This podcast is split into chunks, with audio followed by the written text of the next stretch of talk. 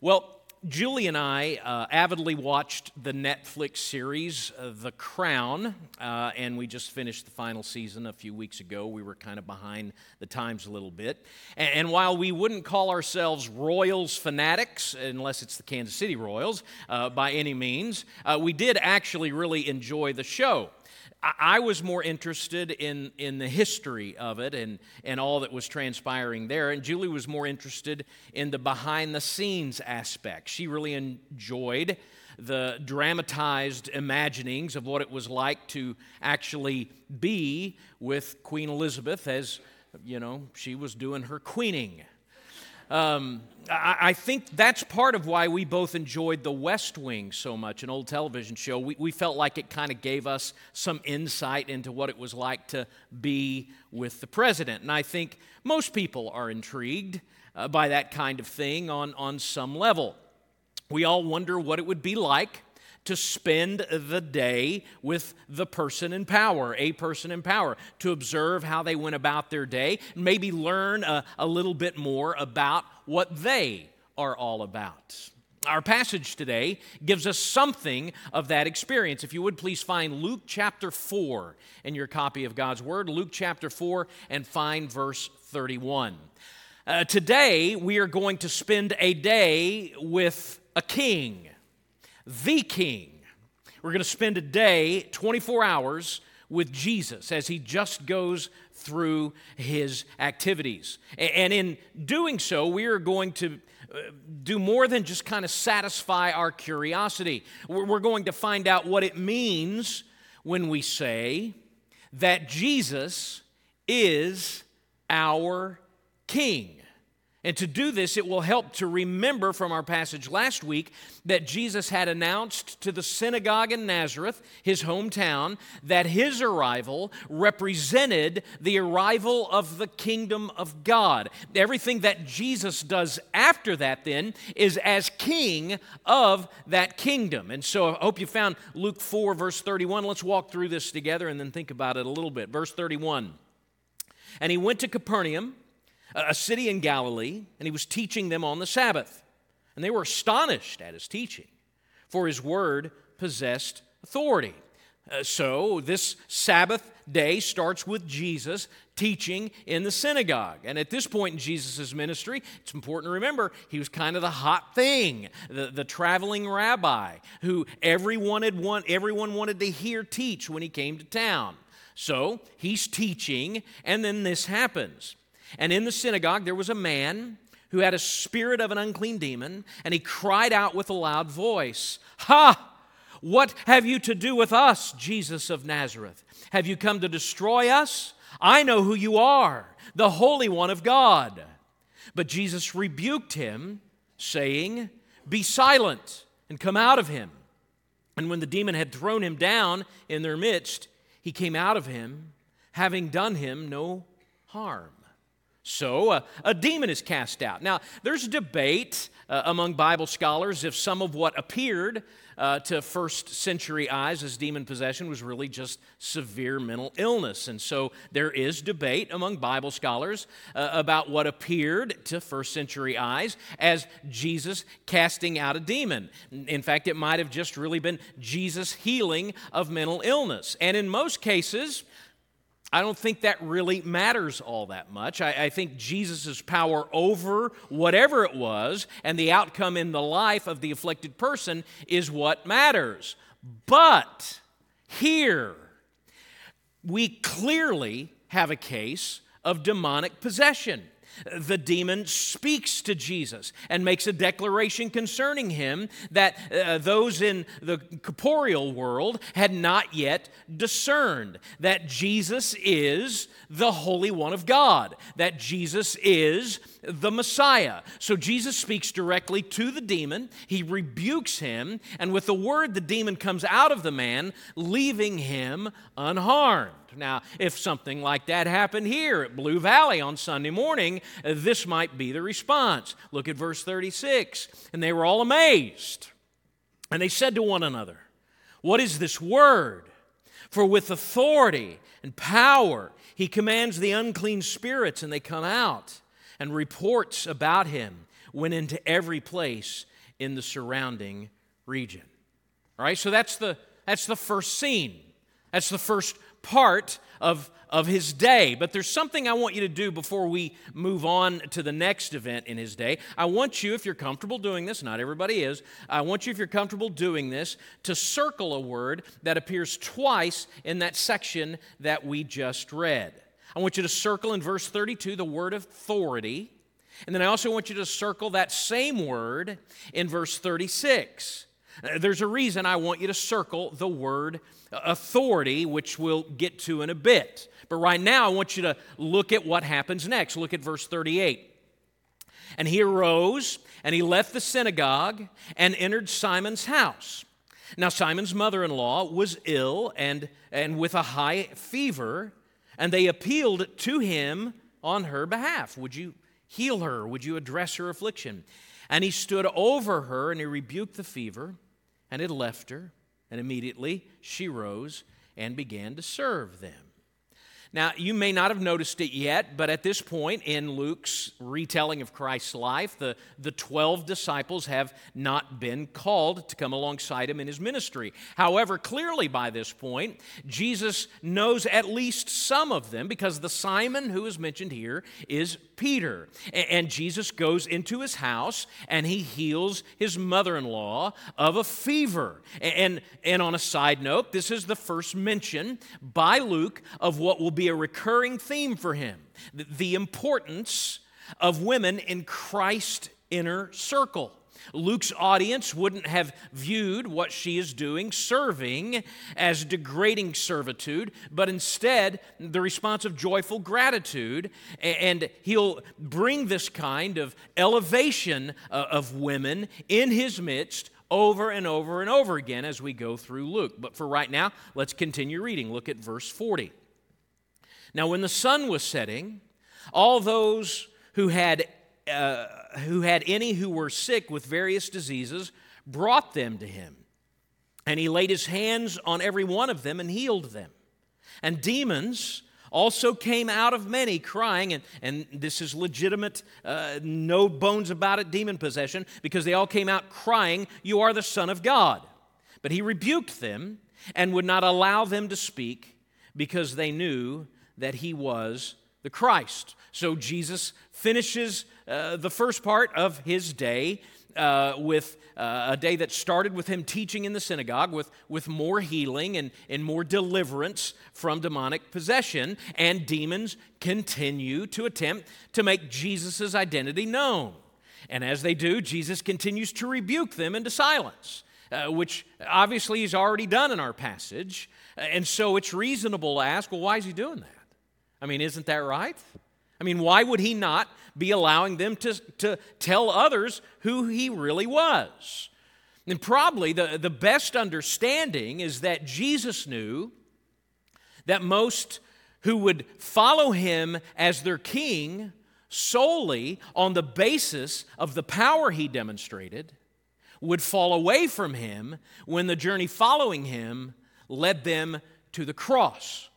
Uh, the demonic acknowledgement of Christ's identity then was an attempt to kind of short circuit the plan of redemption, which is exactly what Satan tried to do when he tempted Jesus to perform miraculous feats. Do these things, he's essentially saying to Jesus, and you can avoid the cross. That's what Satan and the demons were attempting to do, and Jesus, therefore, is commanding them to be silent. So that's the end of the day. Let's look what happened the next morning. Verse 42. And when it was day, he departed and went into a desolate place. And the people sought him and came to him and would have kept him from leaving them. But he said to them, I must preach the good news of the kingdom of God to the other towns as well, for I was sent for this purpose. And he was preaching in the synagogues of Judea. So the people of Capernaum, which is north of Jerusalem, had just experienced a very eventful 24 hours. And they wanted more. They wanted more of Jesus for themselves. But Jesus knew that the message of the kingdom must continue to spread, and off he went to announce the good news of that kingdom to other towns, other synagogues, and to other people. So Jesus spent his 24 hour day confirming the arrival of the kingdom of God in himself through his ministry of teaching, deliverance, and healing, proving that what he said in Nazareth was true.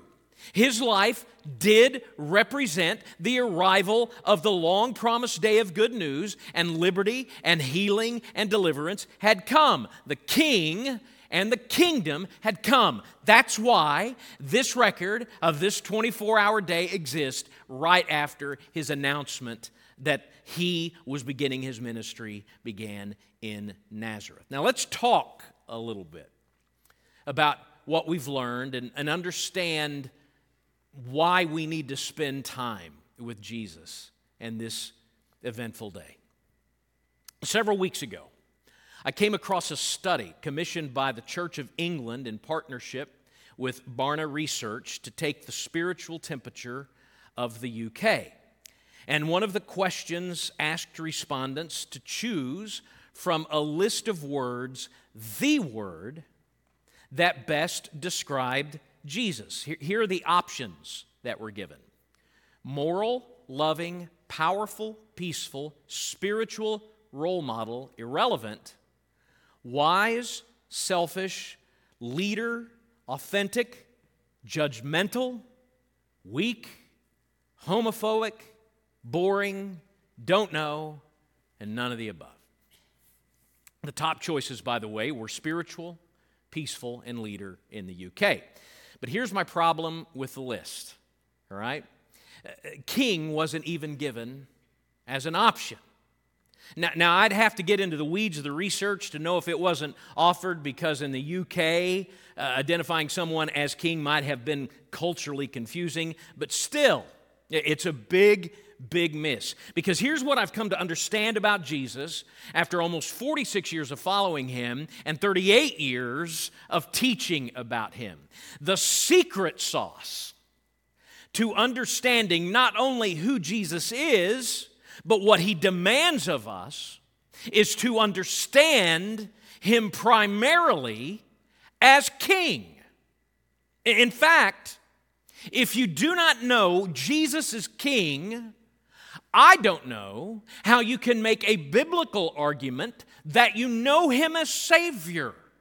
In Colossians, Paul speaks of salvation in this way he, was, he delivered you from the domain of darkness and has transferred you to the kingdom of his beloved Son, in whom we have redemption, the forgiveness of sins. Salvation, Paul says in Colossians, is being transferred to the kingdom of Jesus. So, to understand salvation as, as mere profession or belief that has no bearing on your life being lived out under the rule of Jesus is to not only misunderstand salvation, I believe, listen to me, it is to not have salvation. So then let's ask ourselves in closing what this day in the life of our King tells us about living with Him as our King. Doing that, we will see first that it means we must surrender to the King's authority. All right, a few minutes ago, I had just circled two verses containing the word of authority. And the reason I, I did that was because they show us how two realms of our lives fall under this rule, under his authority the realm of belief and the realm of fear. You see, those present in the synagogue that day marveled at the authority of his teaching.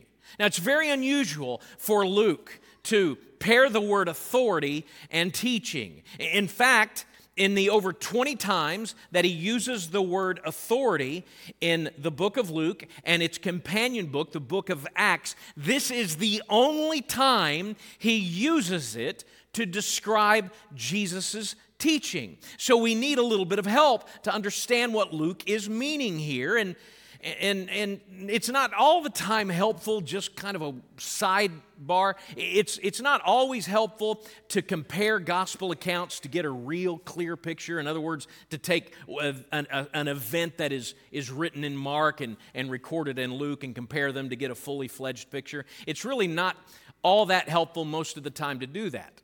But here, here, uh, the book of Mark can help us a little bit because Mark does record this event. But here's how he records it in Mark 1 22. For he taught them as one who had authority and not as scribes.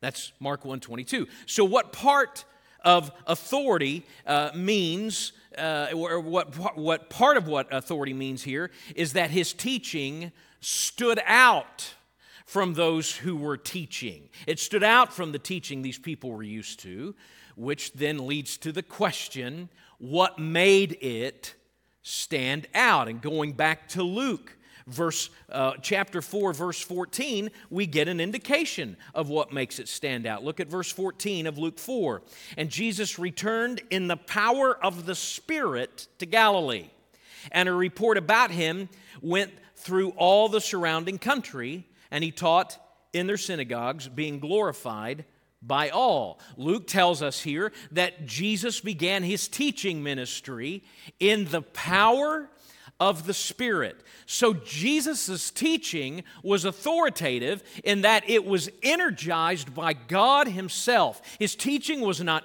powerful because of his rhetorical skills or his ability to communicate. It was authoritative because it was a proclamation of divine truth in the power of the divine. It was God's Word in a way that no other teacher could present the Word of God. That is what made it authoritative. So it makes sense that part of what it means to live under the authority of King Jesus is to accept the authority of His Word and seek to live by it. To live with Jesus as our King, to put it bluntly, means that He can tell us what to think. And in this age in which the world is idolatrous over a whole host of things, looking to those things to tell us what to think, this T bones us this morning. The, the, that Jesus, as our King, can tell us what to think. That's part of what drove our Imago Dei series last fall, the Image of God series.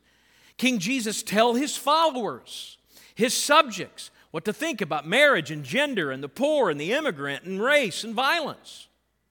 He also tells us what to think about the incredible offense of sin and the extravagant nature of grace. He tells us what it means to be forgiven and also what it means to forgive. When He is our King, His word becomes the final word on everything in our lives. He is the King of our belief and the final say, not Twitter.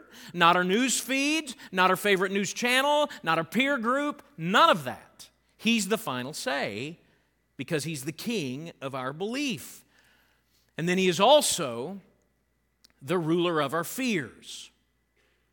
Every single day, I became become more and more convinced that the average follower of Jesus is controlled by their fears far more than they would care to admit, especially in these days when evil seems to run unchecked.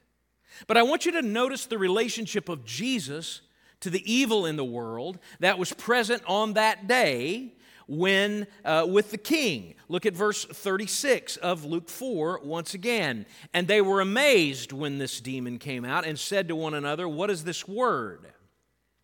For with authority and power he commands the unclean spirits, and they come out. When the demon, a, a, a manifestation of evil, came out of this person, the people were amazed at Jesus' authority over evil.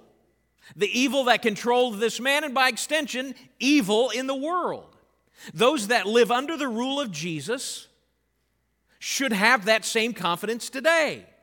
Look, I'm, I'm not saying that to live in a world of spiraling evil means we just let go and let God. We are called to resist evil, and we are called to champion kingdom ethics as followers of Jesus. But that's not what's going on right now. The church of Jesus Christ in our world is scared. A Lifeway research survey last summer reported that about 69% of U.S. Protestant pastors said their congregations are fearful. And 63% of those pastors reported, listen to this, a specific dread about the future of Christianity at home and in the world. That doesn't speak much of our King, does it? I mean, to live under the authority of the king means that we have a bedrock confidence that we live under his protection and a bedrock confidence that he can and will preserve his kingdom. Saying that you are a Christian who fears for the future of Christianity is an absurd contradiction. All of that to say, living under the rule of King Jesus means to surrender to his authority in our lives, which we've seen in our passage today, means the authority to tell us what to believe, and his final authority over the things about which we obsess and worry. It also means to surrender to Christ's ability. What do I mean by that? Simply this King Jesus alone has the ability to save. There are two confessions made by the demons being exorcised by Jesus in this passage that he is the Holy One of God and that he is the Son of God, which Luke explains as synonyms for Christ in verse 41 of our passage. Uh, the word Christ means the anointed one, means Messiah, which means that they were confessing him as the one true king. And by implication, in that we see, uh, we see something in this entire passage uh, that, that Jesus is the only king. There is no other king but him. He was the only king who could provide the deliverance from demonic possession that these people were experiencing. So, by extension, living under the rule of King Jesus means to accept him as the only king who has the ability to save. Now, I know I've already cited surveys twice today, but I think it's been helpful, so here goes number three. Barna Research uh, released a survey in 2021 of people who profess to be born again Christians. To participate in this survey, you had to answer yes to these two questions Have you ever made a personal commitment to Jesus Christ that is important in your life today? If you answered yes, you got the next question. What best describes your belief about what will happen to you after you die. And to be classified as born again, respondents uh, had to answer with a yes to the first question and had to answer something like, I will go to heaven because I've confessed my sins and accepted Jesus Christ as Savior. So, just so we make sure we know what we're talking about here, people who are members of Blue Valley could have participated in this survey. All right? Here's what that survey of folks just like us found. 60% of born again adults under the age of 40 don't believe that Jesus is the only way to heaven, that he is equal to Muhammad or the Buddha. Remember with me what the Bible teaches it equates surrendering to Jesus as king with salvation. I mean, I, I, am a human being. I can be wrong on, on a lot of stuff. I think this is beyond doubt. I, I think that, that surrendering to Jesus as king equates with salvation. So, to put King Jesus for you on par with the teachers of other world religions is to say that he's really no king at all. To claim Jesus as king means that we have surrendered to his ability alone to bring us salvations. The demons knew that. The demons knew that. Why, why can we think we can believe less? And finally, to live under the rule of King Jesus means to surrender to his kingly aim or to his goal for salvation. And it is simply this to serve him and to share him. I've surrendered to Jesus as king. He's got the ability to tell me uh, what to think. He's got the ability uh, to uh, alleviate my fears. I can give them all to Him. Uh, I have trusted in only Him for my salvation. So then, what do I do? I share and I serve, I serve and I share. When Simon Peter's mother in law was healed, her first response was what? To serve Jesus. There was no thought of receiving the ministry of Jesus in her mind without ministering to Jesus. So, those who live under the rule of Jesus will devote their lives to serving Christ, which we do by serving His church. There is no such thing as a healthy faith without a commitment to serve King Jesus through His church. And then, don't miss what Jesus said to the people when they begged him to stay and continue what they had experienced the previous 24 hours. Verse 43 I must preach the good news of the kingdom of God to other towns as well. For I was sent for this purpose. He was sent for the purpose of proclaiming the good news of the kingdom of God to the world.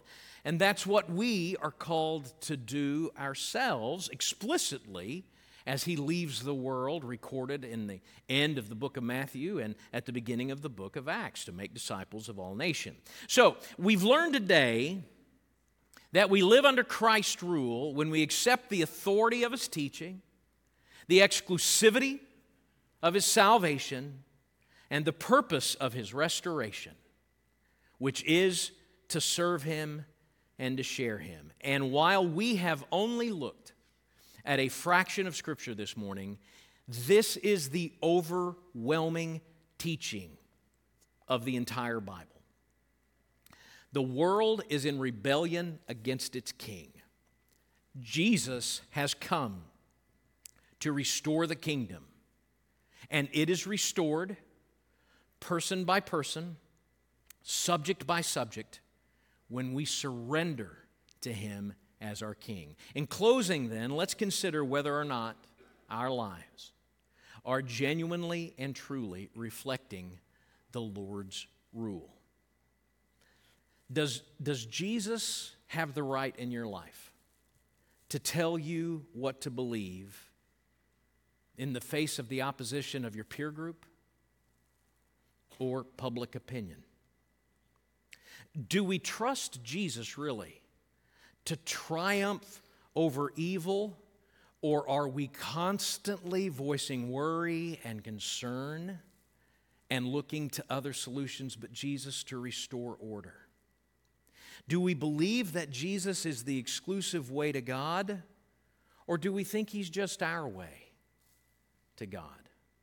Do our, do our lives bear evidence that we are devoted to serving Christ in his church and advancing his message? Or are they spent largely on trivial nonsense? Here's the question Not are you going to heaven when you die? Not if a long time ago did you pray a prayer and walk an aisle. Here's the question Are you ready for it? It's simple Is Jesus your king? Is Jesus your king? That's not only the question of the day, that's the question of eternity, one which we will take to the Lord in prayer right now. Join me, please, with your heads bowed and your eyes closed.